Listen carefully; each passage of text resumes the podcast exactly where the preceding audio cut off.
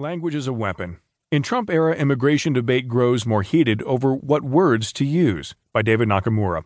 In the Washington Post politics section, I'm Sam Scholl.